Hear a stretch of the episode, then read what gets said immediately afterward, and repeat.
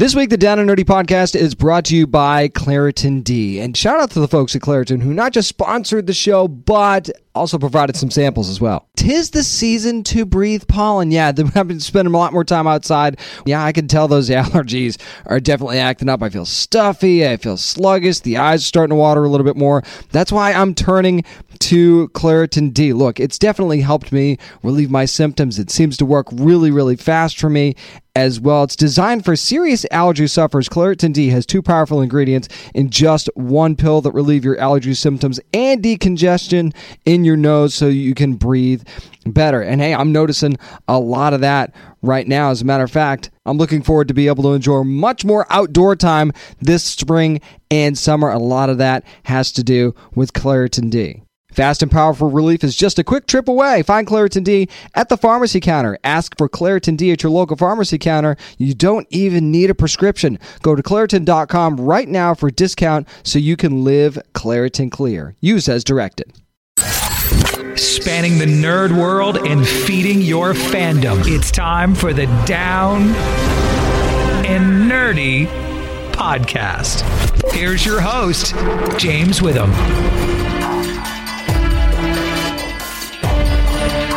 Live from San Diego, it's episode 479 of the Down and Nerdy podcast. I'm James Witham. I'm not going to be talking too loud because I'm trying to be courteous to my hotel neighbors as I record this from San Diego. Yep, it's Comic Con 2023, and we thought maybe this year might be different. And usually I would kind of launch right into you know what the show is going to be about and stuff like that. But uh, what I want to do to start this off, and I think I did this last year too, was I just want to talk about the vibe here at Comic Con in general, kind of just start things off a little bit. And you might have listened to me kind of make a couple predictions about what this year's con would be like. And I thought more people would be inside the show floor than there were last year. And I will tell you, that was a big yes up to this point, just for Wednesday and Thursday. When I finally got inside the show floor right when it opened on Wednesday, which is supposed to be preview night, by the way. I want you to keep that in mind preview night. So the floor was absolutely packed. Probably more people I've ever seen in there on a preview night before. And the interesting thing was was that a friend of mine was with me. Went right to the DC booth because DC's finally back on the show floor after skipping last year's show. So wanted to see what the DC booth was going to look like, the smaller DC booth. And we noticed as we were walking, and even once we got to DC, that a lot of the lines for merchandise, things like that, were already capped. And we'd only been inside for five, maybe 10 minutes at most. So that was really surprising. And sometimes that, that happens. Even during Wednesdays of the convention, the lines will be capped right away. But it usually takes about, you know, at least 30 minutes, if not an hour, for a lot of lines to be capped. So it was very interesting that right when the doors open, the lines were capped. And it's not like they let people in early. They don't do that at Comic Con. I can tell you that right now. If you've never been and thought, well, maybe some people got in early. No, that's not a thing. I can promise you that right now. They don't let people in early. The only people that go in early are exhibitors and, and certain other people that wouldn't be in line in the first place. So you can get that idea out of your head right now. But it was just, and then I went down to the Funko section where Funkoville is, which is amazing again this year and it's just wall to wall, like shoulder to shoulder people. And even when I was walking through the floor on Thursday to do a couple of things, it was just, again, just so packed, so much more so than I would have expected. And I'm not going to say that it's the most packed that I've ever seen it because I think that that's a little heavy handed because there, there's certainly been years in years past where the show floor has had some massive booths and some really good activations on the inside of the con. So I, will say it's not maybe the most I've seen it packed, but definitely, definitely more packed than it was last year on the inside. Part of that has to do with the heat. It's a little hotter in San Diego right now than it usually is. So that is part of it. So I'll throw that out there too. But just I, I think it's the lack of, you know, Hall H presence and other things like that that was kind of the key to that happening this year. And speaking of Hall H, I was talking to a couple of people that basically said – they were in inside Hall H in 45 minutes. Now, for which panel that was for, they didn't tell me that. But I will say that it was surprising to me that it seemed like people were getting into Hall H a lot easier this year than in years past. Now, there were still people camped out on Wednesday, I will tell you that. There were still people waiting there for for Turtles, which I understand. I get it. Teenage Mutant Ninja Turtles, a big fandom. You want to be at the panel, whether the actors are there or not. That is commitment to fandom, and I do love that. But it also seemed like people were getting in if they wanted to get in. And in years past, that just wasn't a thing. I can promise you that right now. Now, are there other people that are going to camp out for other stuff? Sure. But I will say for certain, the Hall H line was not even close to as long as it usually is.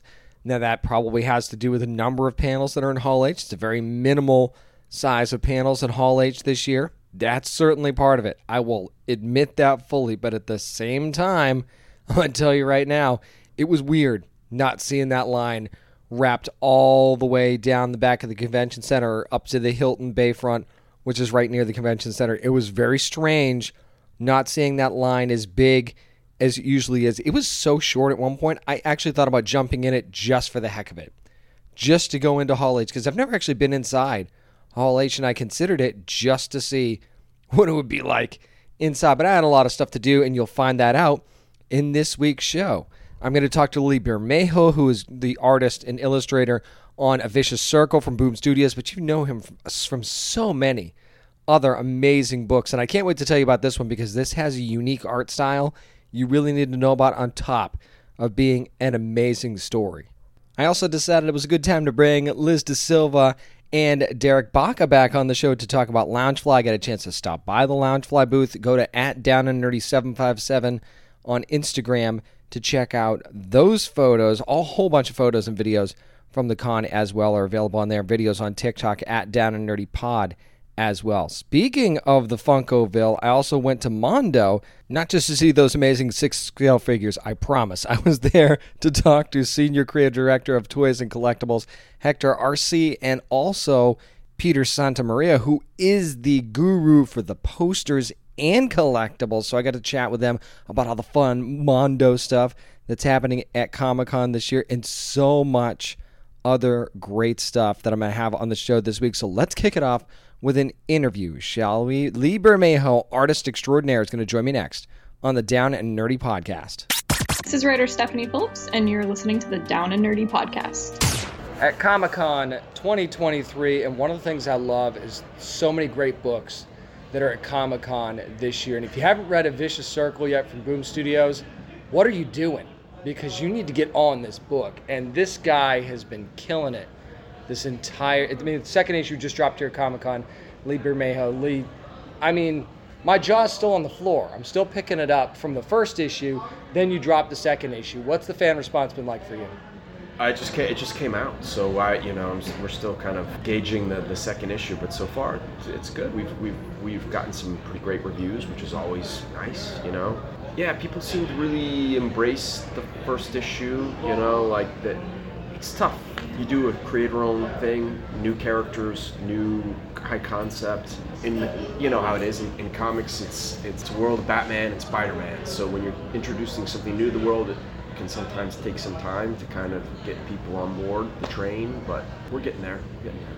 No doubt. I've been a fan of your art style from the beginning as it is, but what you're doing in this book, changing up your art style for these different time periods. I don't want to spoil too much for anybody that may not have read it, but talk about that as, as you go to each different time period, switching up your art style. How difficult is something that like that for you? You know, it's it's it just depends on the on the sequence and the style. Some some of them have been surprisingly easy, and others kind of painful and difficult. You know, just it just really depends. I was really cavalier at the beginning of the project, just talking about it with Mattson, with my writer co-creator, and I think that I had this idea that it would be a great way for me to be able to do kind of homages to my favorite artists and you know and, and, and play around with comics in a way I never really did what I didn't foresee is that I can only do so much. You know, I can only push the style so far. There will eventually be things that are just me, you know, and, and as much as I would love to be able to do, you know, like a Frank Frazetta style or something, I, I just, I can't do it, you know. So each style change has been a bit of a compromise between what I wanted to do and what actually comes out, you know, on the page. But but I think it gives the book kind of a. We wanted to have something that was a emotional response that the, the characters were feeling, obviously being, you know, catapulted through time and not knowing where they were going. And so hopefully the style changes don't take people out of the story. Hopefully they actually immerse them more in the story because can they kind of are experiencing it with the characters. Like, what is this? It's new. It's different. You know, like the characters are are experiencing that moment. So there is like a method, story, narrative reason for the madness. But yeah, yeah, you know, it's been it's been fun to do. That's for sure. Oh, I can imagine. Talk about this dynamic d- between your two main characters. Here, you've got Sean, you've got Ferris. You're kind of feeling them both out, even in these first couple of issues. What is that? How would you describe the dynamic between the two of them? Because it doesn't seem like a typical like like a hero villain type dynamic. Yeah, I think the first issue was definitely the introductory. Let's get to know the high concept and let's teach people how to read this book. You know, the second book you definitely learn a lot more about Sean and and Thacker's world. We see where he comes from. We we find out. I again, I don't want to spoil too much or anything, but you you know, we started the story in the first issue in the middle of the story, so we kind of find out how we got to that point mm-hmm. in 1960s New Orleans. And then the third book will be Ferris's book. You know, so then we'll learn a lot more about Ferris because we really haven't answered that many Ferris questions yet, and that's coming in the, in the third book. And so the dynamic definitely between the two changes. You know, you start out with Ferris like he's the monster in the basement, right? He's kind of the bad guy, and as the book progresses, you you're going to start to rediscover both of those characters in ways you hadn't maybe predicted. Excellent. So you're going through these. There's like you said, there's timeline changes in this book. I don't think that's much of a spoiler. Yeah. And we know how you know in, in typical other in other stories that we've seen how much you know you change one little thing about the timeline and that could certainly throw things off. Are we going to see maybe some of that play out in this story a little bit? Yeah, definitely. You start to see it in book two, majorly. The effects that they, things that happen, do have a bit of a ripple effect, you know. And the big question is really, how much of an effect do these do these things really have? And and at the end of the day, I think that also will be a lot of that will be the third book. Will will be these these two characters kind of philosophically getting into what this thing is really that they're that that that they can do, you know, going through time. Whereas the first issue is they're just reacting to it, you know. The second issue is is is a, a little bit more about their discovery of it. And so, you know, again, the third book will, will go into more about, okay, you know, what does it all mean? You know, what is all what does all this time travel actually mean?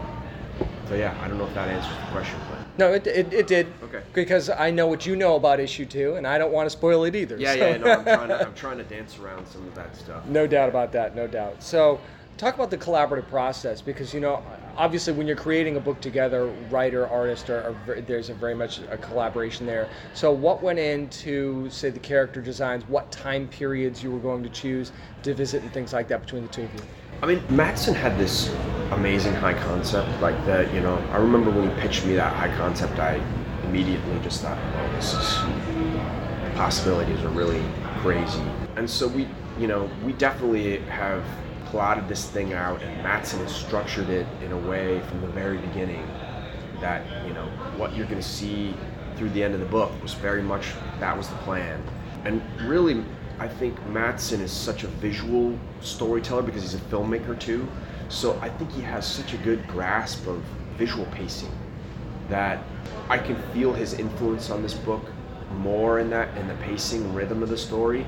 But other, otherwise, you know, design stuff we definitely talked about it all. We, we, discussed about what would uh, Sean Thacker's world look like? You know, when we finally see kind of wh- where he comes from, and wh- what about Ferris, and yeah, all that stuff was they were subject of major conversations. And Mattson, I remember even created like a visual like Google Docs or something, you know, with a bunch of just you know still frames for movies that maybe were inspirational, and he would start to kind of filter that stuff to me, and, and then this thing, you know, eventually you, you take all that stuff and you funnel it and, and it takes on a life of its own. But that, yeah, all conversations. And this is a very, it's been a very collaborative book in that sense.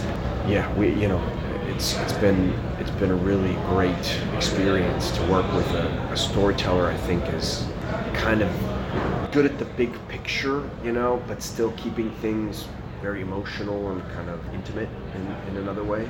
You got some really difficult and emotional scenes that you have to draw, especially in this first issue. There's one that I'll probably never be able to get out of my head because it was just such a shocker and such an emotional thing. And I don't know that I really want to spoil it, but as an artist, when you on the page, you know, I have to present this very difficult moment. How do you kind of prepare yourself to be able to illustrate something like that? Because I, I, I got to imagine it's it's got to be difficult. Part of that's just the story, you know, like that. This the quality of the script, and, and the other thing I think about the, you know, specifically like the stuff that happened in issue one, you know, with Sean and his family and the, those moments.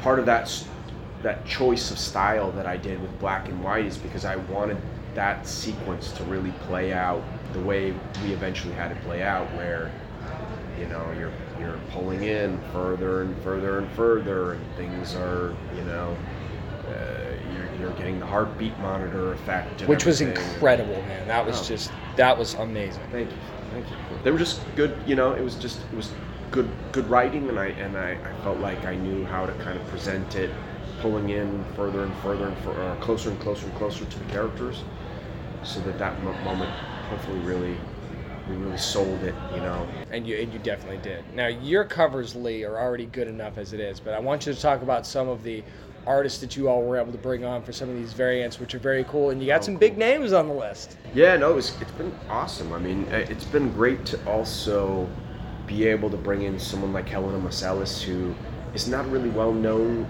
comic artist. She's young and uh, up and coming and really talented. And so part of it's been great to see someone like Lewis LaRosa, who I'm a huge fan of Lewis LaRosa stuff. I, I, getting him to do cover for this was a big get for me, just because I'm such a I'm such a fan, and he knows dinosaurs like nobody else. I mean, he's he's scientific about it. He's obsessed with with dinosaurs in the best way and I thought, oh, if we can get him to do a dinosaur cover for us, that that's amazing. We got lucky, you know. We, we got him and Alex Garner did an incredible piece, and just it's been it's been great to see this this you know these these variants kind of come together. So I've talked to so many artists over the years that tell me that horses are a huge pain to draw. So I need to know which is the more difficult thing or the bigger pain. Is it horses or is it dinosaurs? Uh, I mean, I went to Lewis before we even knew we could get him on a cover because he just is so knowledgeable. I went to Lewis and uh, I, I just asked him, I, I, I've never drawn dinosaurs before. What advice can you give me? You know, where what are good reference material to look for that's kind of the real deal and not just you know Jurassic Park or something like that. Yeah. What what he wound up providing me with was multiple emails packed with images and packed with bone structures of you My know, dinosaurs and muscle structures. He you know he, some of them done by him. You know where he would literally break down an Allosaurus and its muscle structure. Wow. Which, you know, he's just he's just an, um, he's you know he's a genius. Yeah, that really helped. So I, I, I can do horses okay.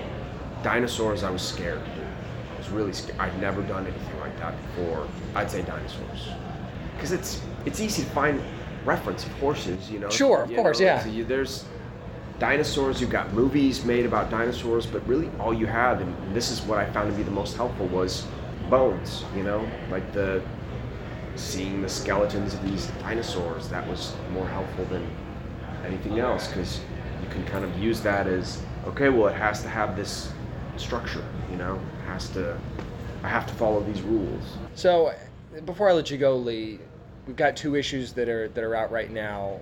What excites you the most about what's coming? What's the best tease that you can give for people that are already reading this book and are wondering where the story might be headed? I'm really excited for people to learn more about Ferris. I'm really excited for for that to be kind of come into focus because we haven't scratched the surface of that character yet, and the third issue really gets into it and really Ferris kind of takes center stage, and, and I've been waiting for this moment like since the beginning because you know you're you're seeing this who is this crazy guy with the circle scars all over his body and you know what why is that why where does he come from who is this guy? And I'm really excited for people to kind of finally get those answers and, and, and see how it affects their view of him and the story. So that's probably what I'm, I'm the most excited to do, yeah. and you guys will have to catch up if you're not already. Read issues one and two of A Vicious Circle from Boom Studios. You get those, and then make sure you just put it in your pull box at your local comic book shop. Then that way you won't have to worry about missing any issues and what this guy's going. To, if this book doesn't win him an Eisner, I don't know why we even have the Eisners because it's that incredible. Lee Bermejo, thank you so much for your time. I appreciate it. Thank you. Appreciate it. Thanks very much. I really do mean it. If if this guy doesn't win an, an, an Eisner for this book, I don't know what we're doing here because the way he shifts his art styles like that, to me, it's it's it's absolutely incredible. And when you read a Vicious Circle, you're not just going to get a great story, but you're going to get art that's going to blow your mind in so many different forms and really literally transform the story for you as you go. This is a unique book, a unique story. You cannot miss. A Vicious Circle. First two issues right now are out from Boom Studios. Get it at your local comic book shop. Get it digitally. Just get it because you definitely won't be sorry that you did. Again, thanks to Lee Bermejo and the wonderful people at Boom Studios for allowing me to do this interview during Comic Con this year. Up next, I want to talk about some of the activations that I got to be a part of at Comic Con, and I'll do that next on the Down and Nerdy podcast. This is David Sobolov, and you're listening to the Down and Nerdy Podcast. One of my favorite things about Comic Con is the activations that they have. Stuff that's happening outside of the con that just kind of immerses you in something. So I spent part of Wednesday and part of Thursday as well going through some of the press previews for these activations, and I want to kind of do this in order of how I did them. And the first stop I had was at the lodge from Paramount Plus, which actually looked like a ski lodge up front, which was really cool. And it was Paramount Plus promoting a lot of the stuff that they have out, like Sponge. They had a SpongeBob SquarePants activation where you could take your picture behind the cash register, the Krusty Krab. They also had that the special ops show that they've got coming out next week. That was that was a part of things as well. And there was a spot for Yellow Jackets. I will say this though, and and I'm gonna maybe spoil a little bit of this stuff, but not a ton because it's you know Comic Con's still going on. Maybe you're hearing this and you want to go out there and check it out. The Yellow Jackets activation. I stood there for a good five minutes trying to figure out what I was supposed to see. I'm going to be honest with you right now. So I have no idea. Well, I mean, I saw something. I'm not going to spoil what it was. I saw something in the place where you where you go into. You're going into this this thing, and they say it's haunted. That's what they'll tell you. And I just stood there for a second, waiting for something more to happen. And I'm that's all I'm going to tell you. And at one point, I just decided. Maybe you saw the video that I posted up already and I kind of just decided to be like, yeah, you know what? I think I'm just gonna to go to the next thing. But they had a, a really cool like beverage station based on Transformers: Rise of the Beast, and they had some really cool, cool murals on the back there. They actually had burgers from Good Burger, and the Good Burger Two logo was on there, so that was really fun. They had they had wait staff kind of walking around with the burgers and stuff, and then you go into another room, which is where the bar area was. This is how they kind of transform a bar into into this lodge and they had a big back wall and it was all Star Trek themed and they had caricature artists that you could get a caricature done which I thought was really neat. Now from what I saw they weren't exactly Star Trek themed, which I thought was interesting and a, a buddy of mine said that he saw it and well, you know, Manny, who's been on the show before, he said that you know he didn't see that they were Star Trek themed, and it was you know I thought that was kind of weird. They also had a good photo op for for the Pet Sematary series that's going to be coming out. They had 1923 there. Ink Masters was a part of that as well. You get little temporary tattoos, which you know if I was on vacation, I probably would have done. But when you're doing press stuff and you've got like a temporary tattoo of of just some random thing, yeah, it just didn't seem like the right time to do that. But there was certainly plenty of stuff going on, and they and they had some themed drinks at the bar, both alcoholic and non-alcoholic. I will tell you that much. So the, it was definitely a, a fun experience. It's not, it wasn't as immersive as I would have liked it to be, but it was still really neat to have these li- these little experiences here and there, and you know, walk away with a little something too. Like they had a little picture for the SpongeBob thing that it, it, it was a very small like Polaroid type thing, but it was still pretty cool. And they and they had one for the Pet Sematary as well. So you know, it was, it was a neat experience overall. But I will say the one that I did after that was Anne Rice's Immortal Universe experience from AMC, and that was for Interview with the Vampire. and it was for Mayfair witches. And what the what you do is you go into this place, and it transports you into the streets of Nolans, as it were. And they talk about how you know there's some weird stuff going on, and there's disappearances and things like that. And you go into this like speakeasy type place, and they and they tell you, you know, you hey, they drink this, and it gives you eternal life, sort of thing. The drink wasn't bad. I will say that it, it was not bad. And I'm, I'm not a drinker; it was non-alcoholic, so I was I thought that was really neat.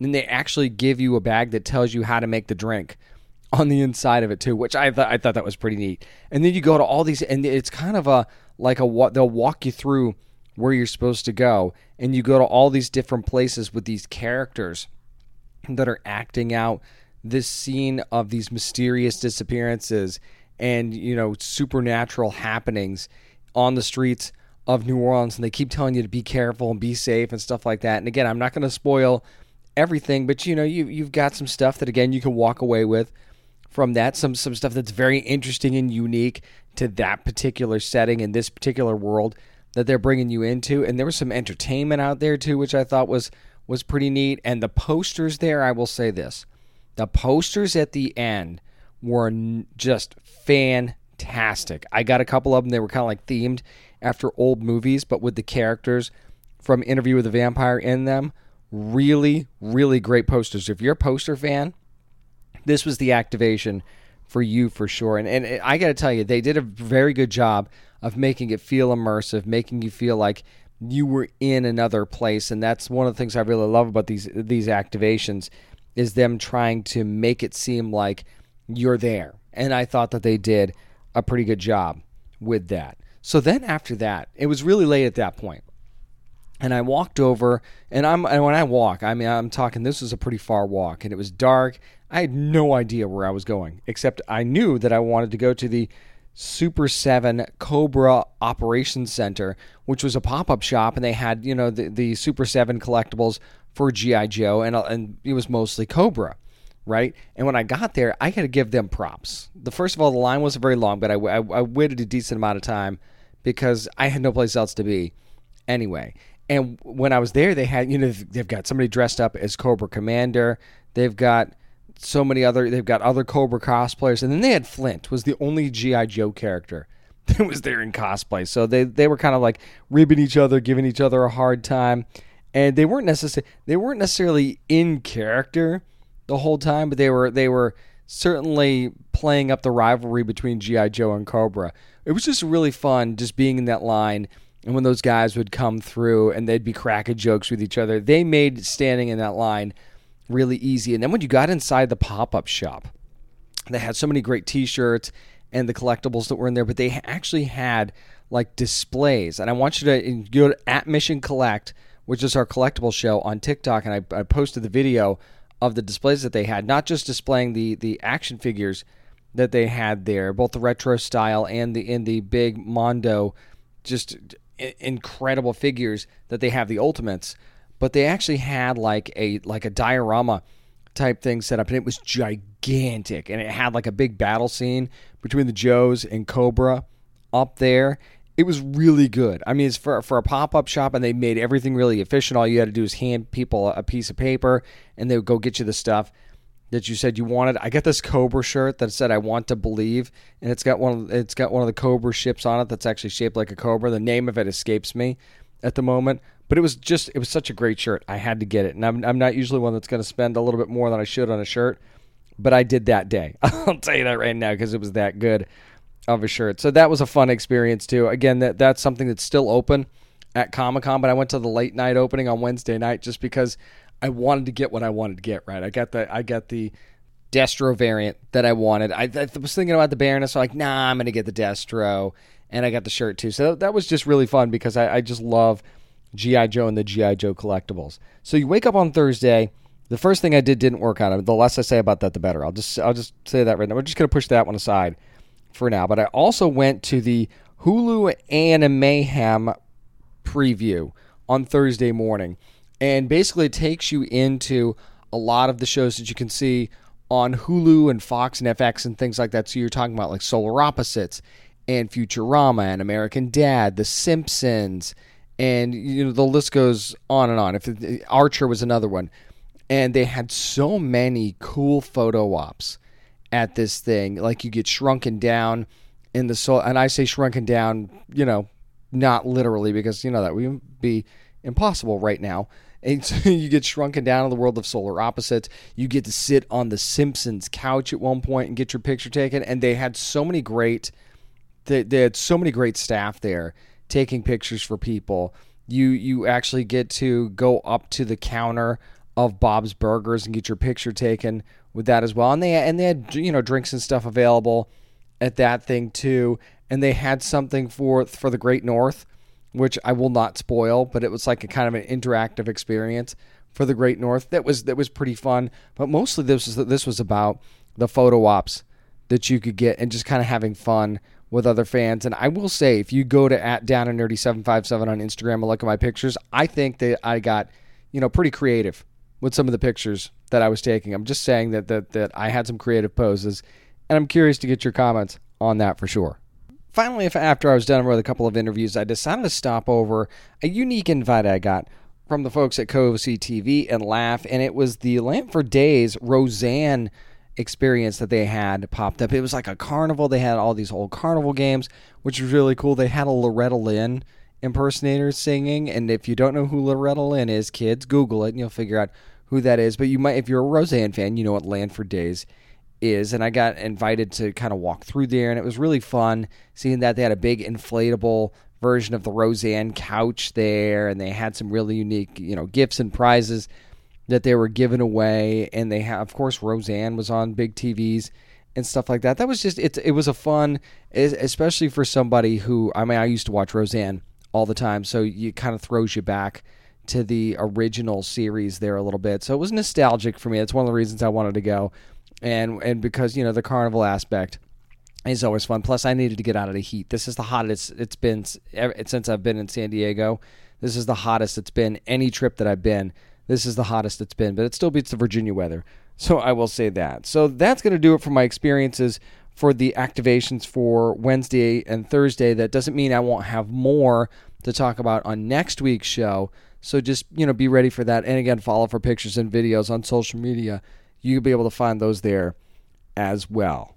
Up next, I want to get back to the interviews. Let's talk about a little bit of Loungefly with Liz DeSilva and Derrick Baca. We'll do that next. I'm James Witham. This is the special Comic Con edition of the Down and Nerdy Podcast. Hey there, this is Justin Bartha. I made a funny new podcast, King of the Egg Cream. It has the greatest cast in the history of podcasts with actors like Lewis Black. I'm torn by my feelings for two women. Bobby Cannavale. You can eat it, or if someone hits you, you can put it on your cut. Melanie Lynskey. I wonder what these marvelous things are that look just like boiled chicken feet. Jason Ritter. I can break things and pick locks and kill people. Michael Stuhlbarg. The whole point is to inspire people that they should make themselves better. Ari Graynor. No, don't whet its appetite. What are you, an idiot? Me, Justin Bartha. That's not just any egg cream, that's a Lemke's special. And all narrated by the hilarious Richard Kind. This is the story of Harry Dalowitz and how he rose from nothing to become New York's King of the Egg Cream. So if you like funny true stories, come listen to King of the Egg Cream, available wherever you get your podcasts. Yeah, brother. This is Josh Segarra, and you're listening to the Down and Nerdy Podcast. I'm amidst all of the wonderful colors and things that is the Loungefly booth right now here at Comic Con 2023. A couple names that you might remember from a previous episode who are the gurus of all things Loungefly, Liz De Silva, Derrick Baca. How are you both doing? Good. Welcome back. We're still on the roller coaster. We're still on the ride. It's still fun. It's exciting every time we get to come to a con and see the fans and the excitement. We've got a lot of new stuff this time, and everyone's freaking out. Our exclusives are selling out by like noon. It's it's still wild. We yeah, it's, love def- it's definitely an amazing start to the con. Everyone is loving what we brought, and what, that's all we want. Derrick's lost his voice and it's Thursday. I know. Just I know. so we're putting that out there, we're letting you know that. But I want to ask you, you know, you were out here on preview night. I, I saw you. By the way, awesome Star Wars shirt for preview night. Well done. What's the excitement been like, even on a preview night? Is this the biggest crowd you've ever seen on a preview night? A hundred percent. I think that since the obviously what's going on in the climate, the panels aren't as packed. There's just so many more people on the floor. Spending money. So like it took us by surprise completely. We sold out of stuff like within the first hour and a half. We're like, wait, wait, this is the soft day of, of Comic Con. I think so, Stitch sold out in maybe like 30 minutes yesterday. It's Stitch. Of course, it sold out in but 30 that's minutes. still really fast for a con. It was packed in here. We had people say they couldn't even get into Funkoville. So it was definitely a jam-packed preview night for sure. it's just exciting to see fans engaging again. And you know, even last year it started getting there, but this is full board. Like people are back out. They're they're comfortable. They're they're getting all the things. I mean, there's a lot of great booths here, a lot of great exclusives, and like I feel like the, the offering as a fan. Even this is my 24th, I think, Comic Con over the time. Like the opportunities of seeing all this amazing stuff. There's just I would be broke if I was not in the booth all day long. Liz, we've talked about before how you guys choose what you do and what you bring to these things. For this con specifically, because I feel like you guys really open things up to pretty much every fandom for this one. So, what went into bringing Stitch here, bringing Chrysanthemum here for for this particular con? So I think you know we have the approach in general that we really are trying new things. We are opening up our selection. We did McDonald's recently that was really successful. Strawberry shortcake. We're really branching out. So we wanted to make sure that our exclusive assortment was really something for everyone. So you have Transformers in a full size. You have Jurassic Park in a neon collection if that's your thing. You have a plush Stitch if in his sweeter vibe with Scrump. But then you also have Rocket and Groot and stylized artwork and Chrysanthemum. So you really have something for everyone. And that's what we were going for. And in addition to that, we have our first exclusive T-shirt at a con, so Jurassic Park. We have limited edition 500-piece enamel pin sets that have been blowing out. So lanyards and keychains and just expanding overall, not just mini backpacks, but again, the full-size backpack for everyone and all the little smaller accessories. It's just more for everyone. And I think what that does too is it helps us offer different price points. So no matter what your budget is, there's a way to participate in the con in this booth. Fashion check here because they're both wearing the Nightmare Before Christmas shirts, which I love.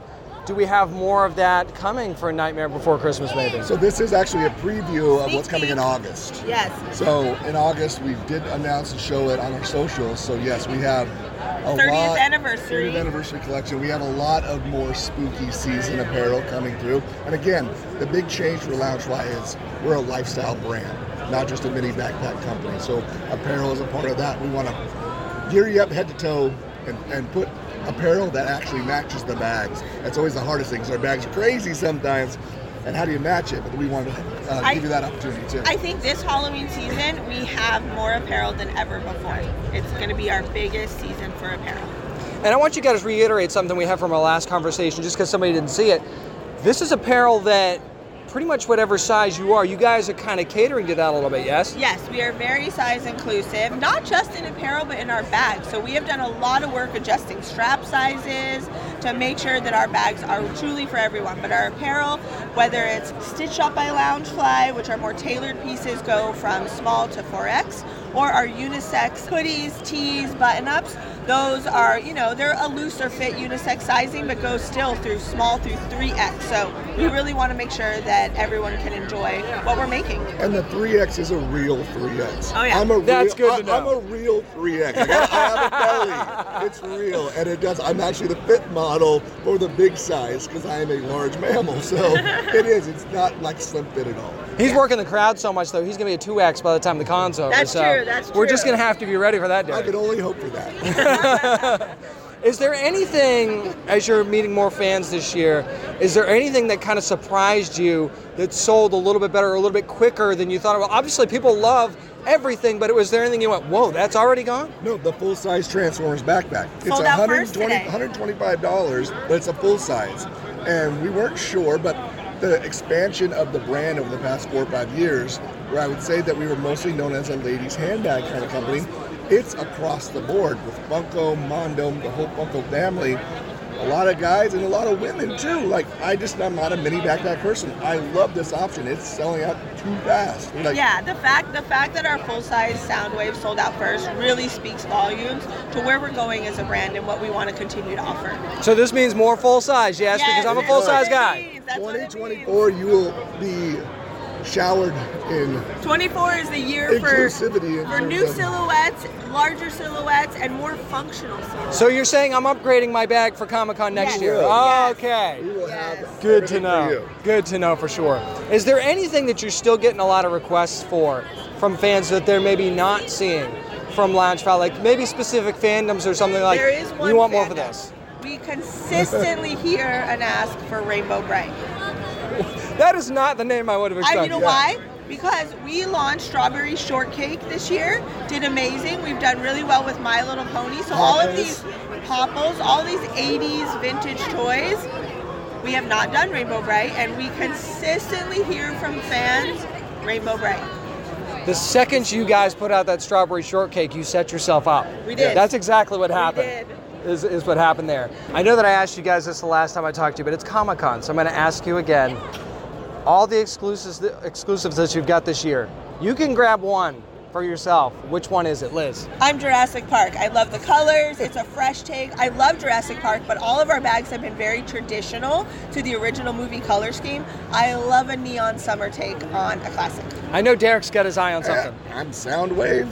Transformers. oh, you bag. picked the one I would have picked. Of course, it's amazing. It's my, it's kind of like my baby. I was so involved in like the team did a great job. I mean, it's so exciting to see it sell out. Well, it's amazing to see all the great stuff that they have at the booth this year. If you're at Comic Con, obviously come by and see them, but make sure you know follow them on social media and all that other stuff. Because I mean, they're going to have a lot of stuff planned beyond Comic Con for oh, sure. We're not stopping. No, they're never they're never going to stop ever. Liz, Derrick, thank you guys both so much for your time. I appreciate it. thank, Thank you for always always taking time to talk about Lounge Loungefly. And I'm telling you right now, I got an up close look at that Soundwave bag that Derrick was talking about, and I just I, I have no words for it. Just I love the selective expansion that Loungefly has done, and they don't just expand for the sake of expanding, like they were saying. They actually put stuff out very strategically, and they they put it out not not just very timely, but because this is what fans want. So I mean, if if you want Rainbow Brite, they're probably going to make it happen sooner rather than later. I'm just saying that right now, and, and they, they're just so fun to chat with, and their enthusiasm's off the charts. So it's it's just so easy to support Loungefly when you've got Derrick and Liz that are a part of this thing because not just they're it's not just because the products are fun, but because they're just great people as well, and that certainly helps. Again, thanks to Liz and Derrick and the wonderful people at Loungefly for letting me have that conversation on the show floor at Comic Con this year. What up next? Let's go a little bit down the road here and talk about Mondo. I'm going to talk to Hector and Peter about everything that's going on there next on the Down and Nerdy podcast. This is comic book writer and co creator of Deadpool, Fabian Nicieza, and you're listening to the Down and Nerdy Podcast. I'm sitting at the Mondo booth at San Diego Comic Con 2023. This, as far as I'm concerned, is the place to be because there's so many amazing things that they've got going on. I've got Peter and Hector, the gurus behind it all. Gentlemen, how you doing? Great, happy to be here. Awesome, thank you for having us. So I was just talking to somebody outside of your booth, guys, and I was talking about how with Mondo you really get your money's worth and pretty much everything that you get because the posters are the size of my wife. I love them. They're incredible. Talk about what's exciting as far as posters this year. I know you've got some Spider-Man 2099 stuff. What other Yeah. some other exciting stuff you've got? Well, we launched yesterday with two great reproductions. So we had X Men number two by Jim Lee, Spider Man 2099 number one, and that's one of the just one of the things we do in posters is these re- reproductions that give you that great comic art that you loved, you know, reading, you know, years ago and today, and have it now blown up to a giant size, which really lets you appreciate it on a different level. That was uh, Wednesday, and now every day going forward in the con, we're dropping brand new original prints, great pairings with artists like Tomer Hanuka, Tom Whalen, and uh, myself, Attack Peter, dropping a print, and super, super great stuff. We got Cowboy Bebop, we got uh, Spider-Man. It's just uh, Moon Knight by Greg Ruth. So the story of Mondo posters is finding that amazing artist whose work you love, pairing them with an IP that excites us and the artist, and bringing that pairing to the fans. That's that's the secret sauce. Hector, is it just big, go big or go home for Mondo at everything you do? Is that just kind of you guys' motto around here? Yeah, we try. We try. Yeah, I mean, especially with in toys and collectibles, you know, we we just love doing some you know figures that are going to wow people, and that's how what we did last year when we were here. We had Battle Cat from like show, showing off Battle Cat, which was people were just went crazy over. This year we have Man Bat. One six scale, first time ever. I think the only one, the first six time, Probably the last scale. one too. Probably the last one. No yeah. one's ever. No one's gonna be as crazy as we are Yeah. with that. exactly. Over a two foot wingspan, so Yeah. we're yeah we're pretty stoked. Yeah. Talk about that vinyl line for a second because it's not just the man bat. I'm looking at that Magneto, and I was first time I saw it, I was like, "What? This might be the most incredible Magneto that I've ever seen." So talk about the detail that went into that. So with our one six scale figure line and X Men in particular, it's based off the show, right? So the X Men the animated series, and we just wanted to recapture that look that was so iconic from that show. So the cell shading, the the art style, we just wanted to bring that to life in a figure that's never been done before. Honestly, we were, we're the first we're the first uh, company to do at the time uh, X Men the animated series anything. And so launching that way back when with a Wolverine meme figure from a couple Comic Cons ago. So we've had a tradition to try to release a new X Men figure every every year. And this year we have Logan, which is you know, um, thank you. Um, We're checking out the weapon. You'll see the video if you go to YouTube and stuff like that. So, you know, it's such an iconic look from that show where, you know, he's wearing the jacket, he's got the flannel, and so we, we thought it'd be awesome to bring him to Comic Con this year as an exclusive. And the Magneto specifically is our Uncanny edition. So the, we re- released one that's more on model for the cartoon with the cell shading, and this one's more an homage to the comics. You know, we got the blacked out face, you got the metallic paints and the gauntlets and the helmet. So it's revisiting that character in all the different ways that you've loved him growing up. Speaking of memes, and I love that you guys did this one specifically because you guys are easily my go-to for Masters of the Universe Yeah. because I just don't think anybody does it better. Thank Let's you. talk about the, the He-Man meme for a second, the, the Prince Adam meme, because that one that one is off the charts, man. I love that you guys did that. Yeah, I mean Hector has has done an amazing job with Masters of the Universe, finding this perfect mix of loyalty to the original spirit of the characters, but also amping it up, putting an official Mondo twist on things. You know, just finding detail, creating opportunities to be excited about the armor, and uh, it's just amazing. So with Prince Adam, yeah, of course. We, we love the humor around it too, and our first image that we released was celebrating that meme. A subtle nod, but one nonetheless. Yeah, we, we, we, we still took the figure seriously in the sense of like we we put all the detail and all the care You did that, yeah. yeah that we would normally do for any of our releases but we had to include it. And also even like little nods to the original figure by having the pink sword as opposed to just a silver sword right? Or even a nod to the mini comics by having the masks of power come with him. Those are just little nods and little things that we love to do with all of our motu figures and just like really hit that fan base with like these are things that you grew up with, things that you're going to remember, and so yeah. But the meme face had to be included. There was no question about it. Absolutely. And the one another thing I love about you guys, and I wanted to ask you about this to kind of confirm this for me, is like you guys don't release a ton at a time. You do everything in small batches.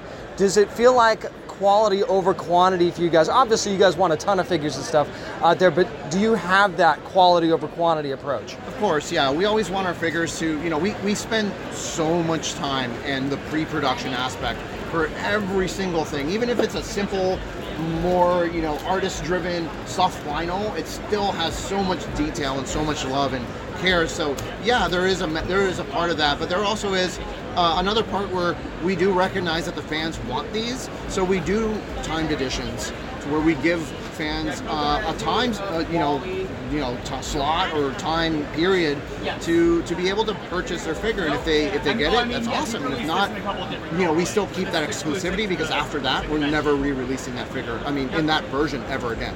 So a timed edition is like that's your one chance to get it in this iteration, and that's that's that's about it. And then with our soft vinyl, a little bit different approach. We, we just kind of scatter different colors. And if you're a collector, that should speak to you on a whole other level for sure. I also want to talk about the the records for a second, the vinyl records, because I got my Cobra Kai last year. Super excited about it. What made you guys decide it was time to kind of blend that musical aspect and the entertainment aspect as well, and even the comic aspect? Because you know fans do love the soundtracks. Yeah, I mean, with the soundtracks are such a pillar of Mondo, right? It's it's about as important to the fan base as our posters, as everything. So, I mean, with with records in general, I think it's just that again that same approach of like if we're fans of it, we're gonna put it out, and, and that's mainly like our big approach to it. No doubt. So, as I kind of scan my eyes through all this amazing stuff right now, you've got so much great stuff that's specifically for the show this year. If I could tell you, grab your favorite right now, what are you grabbing? favorite exclusive?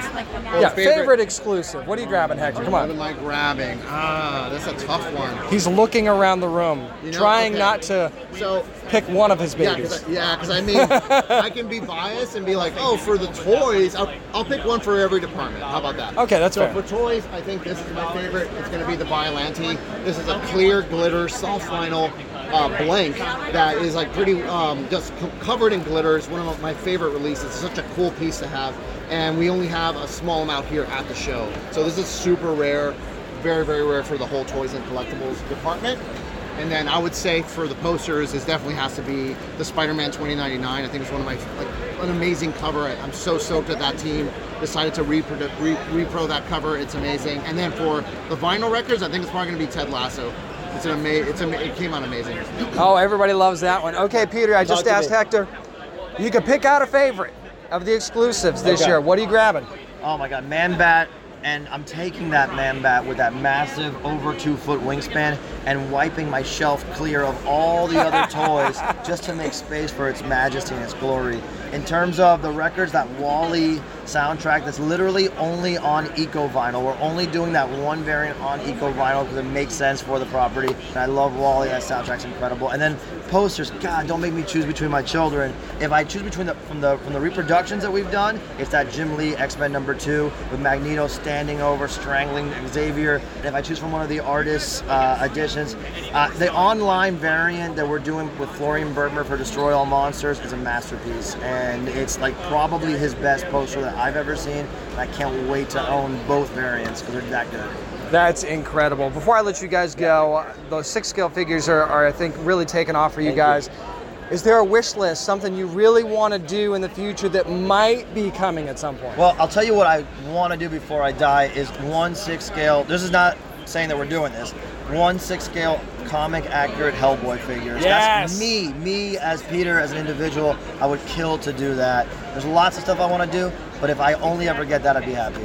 Hector's got a glint in his eye. He's got to have something.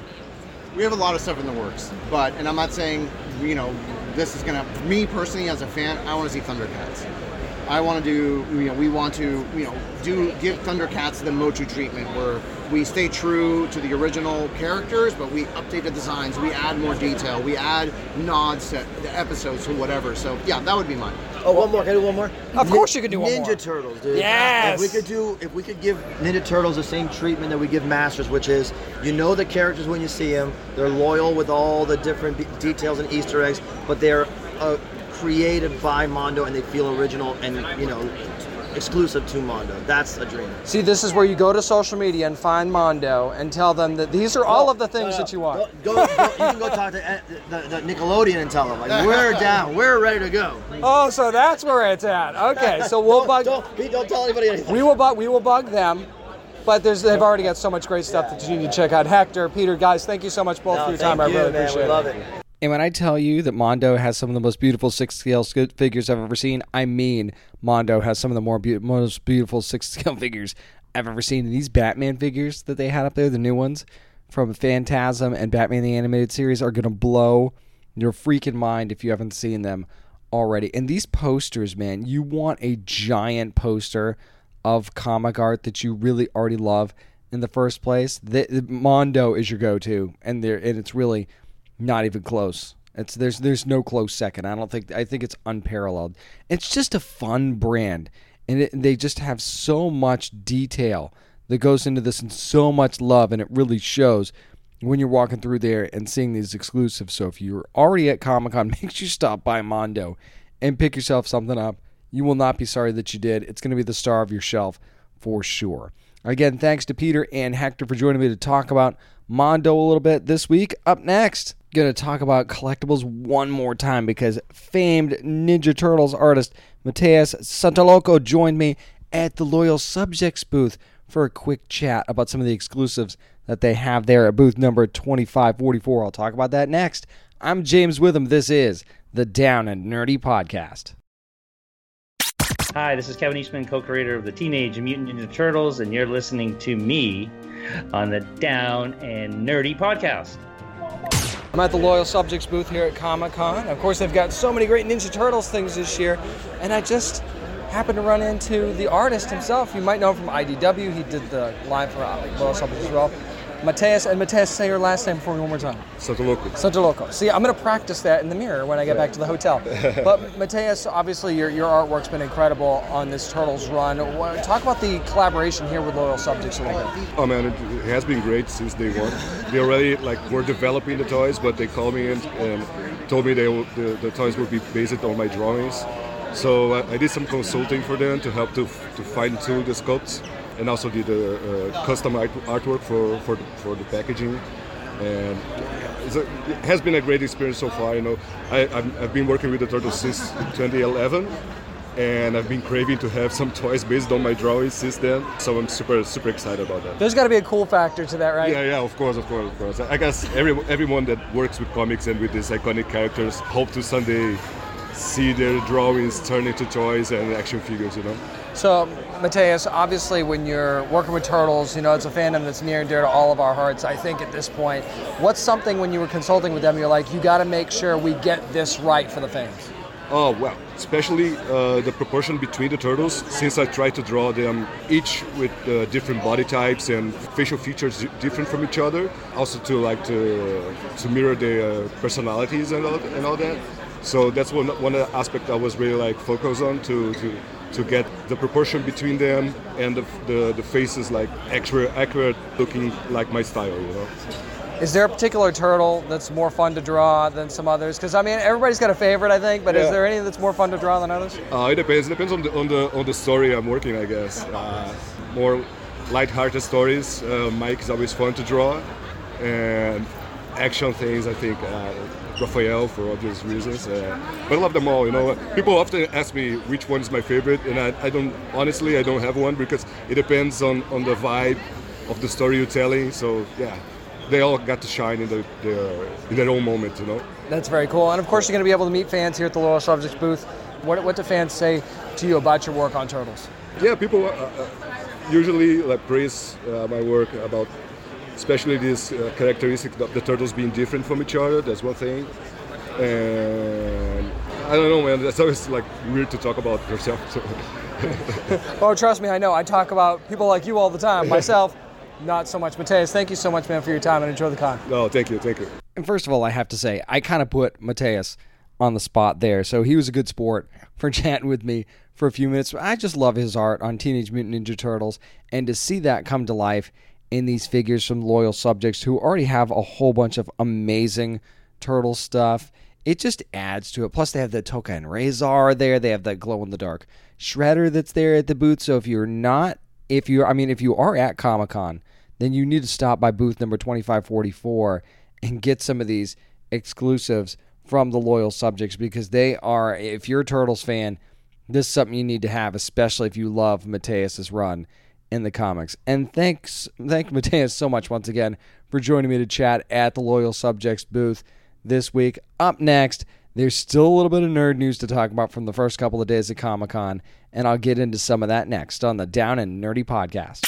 This is Dave Dast Malchin, creator of Count Crowley, Reluctant Midnight Monster Hunter, you are listening to the Down and Nerdy Podcast.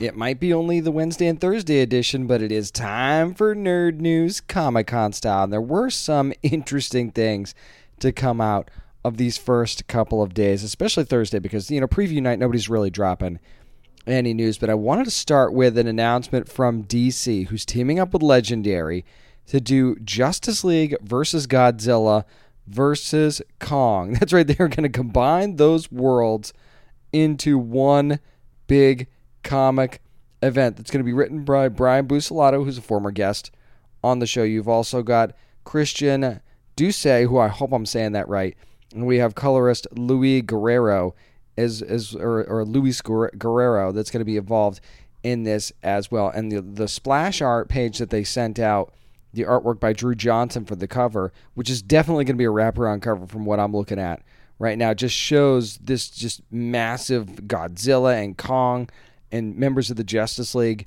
that are up there as well. Now, some of these details aren't going to come out until Friday, so I might have to talk about this again on next week's show.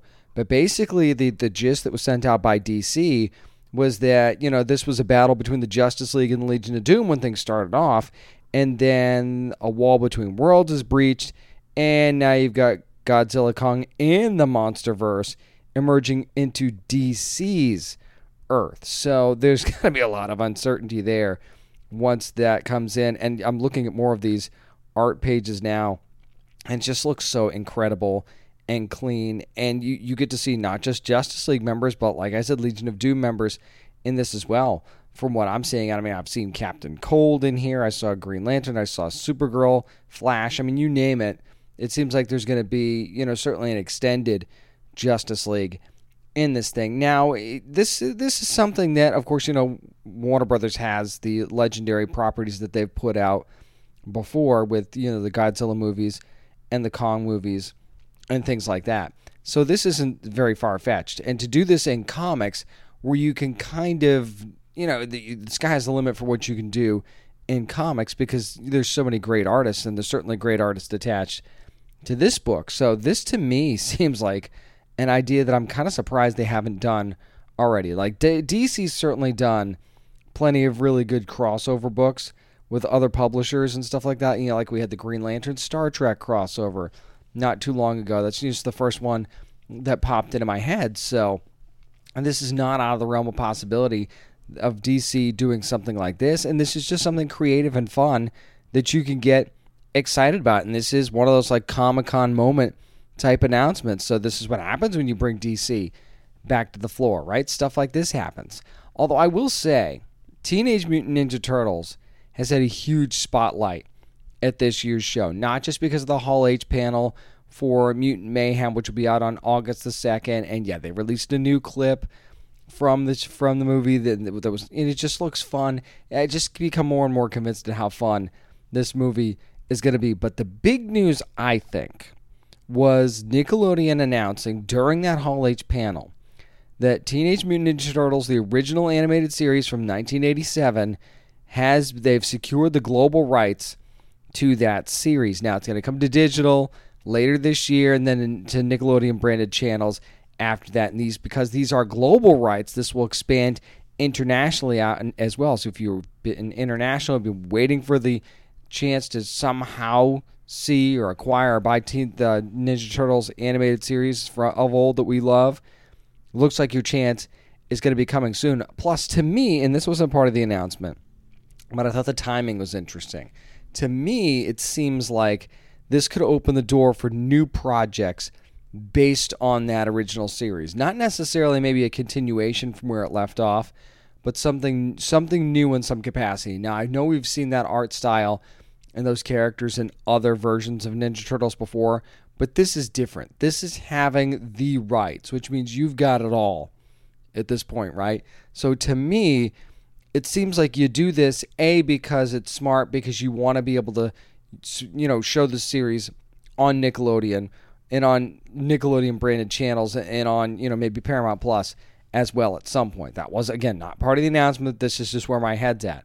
But it just seems like you don't do this unless you've got a plan to do something more. So I'm keeping my eyes on this for sure to see what's going to happen with this. But I, I, mean, at the end of the day, am I happy that it's going to be easier for me to show my kids the original Ninja Turtles series that made me fall in love with the Turtles? Absolutely. So, I mean, this is a win for me as a parent. So I'll go ahead and take that win. Crunchyroll actually had some big announcements. You know, what this the excitement is building for the One Piece live action adaptation that's on Netflix. But no, no, no, no. We're going to talk about anime this time because it's Crunchyroll who announced also at Comic Con that they are bringing three One Piece movies to the service on July the 27th. So we've got One Piece Film Gold, also One Piece Stampede, and One Piece Film Red, which are big, big One Piece movies that you know maybe you've been waiting for. Also, the uh, the part of the original anime series, the English dub of that came out on July 5th, but the rest of it from from 977 to 988 is going to be coming out on July the 25th if you've been waiting for that. Beyond the One Piece stuff, and they had some really cool One Piece, One Piece displays on the show floor this year. I th- so I thought that that was really neat.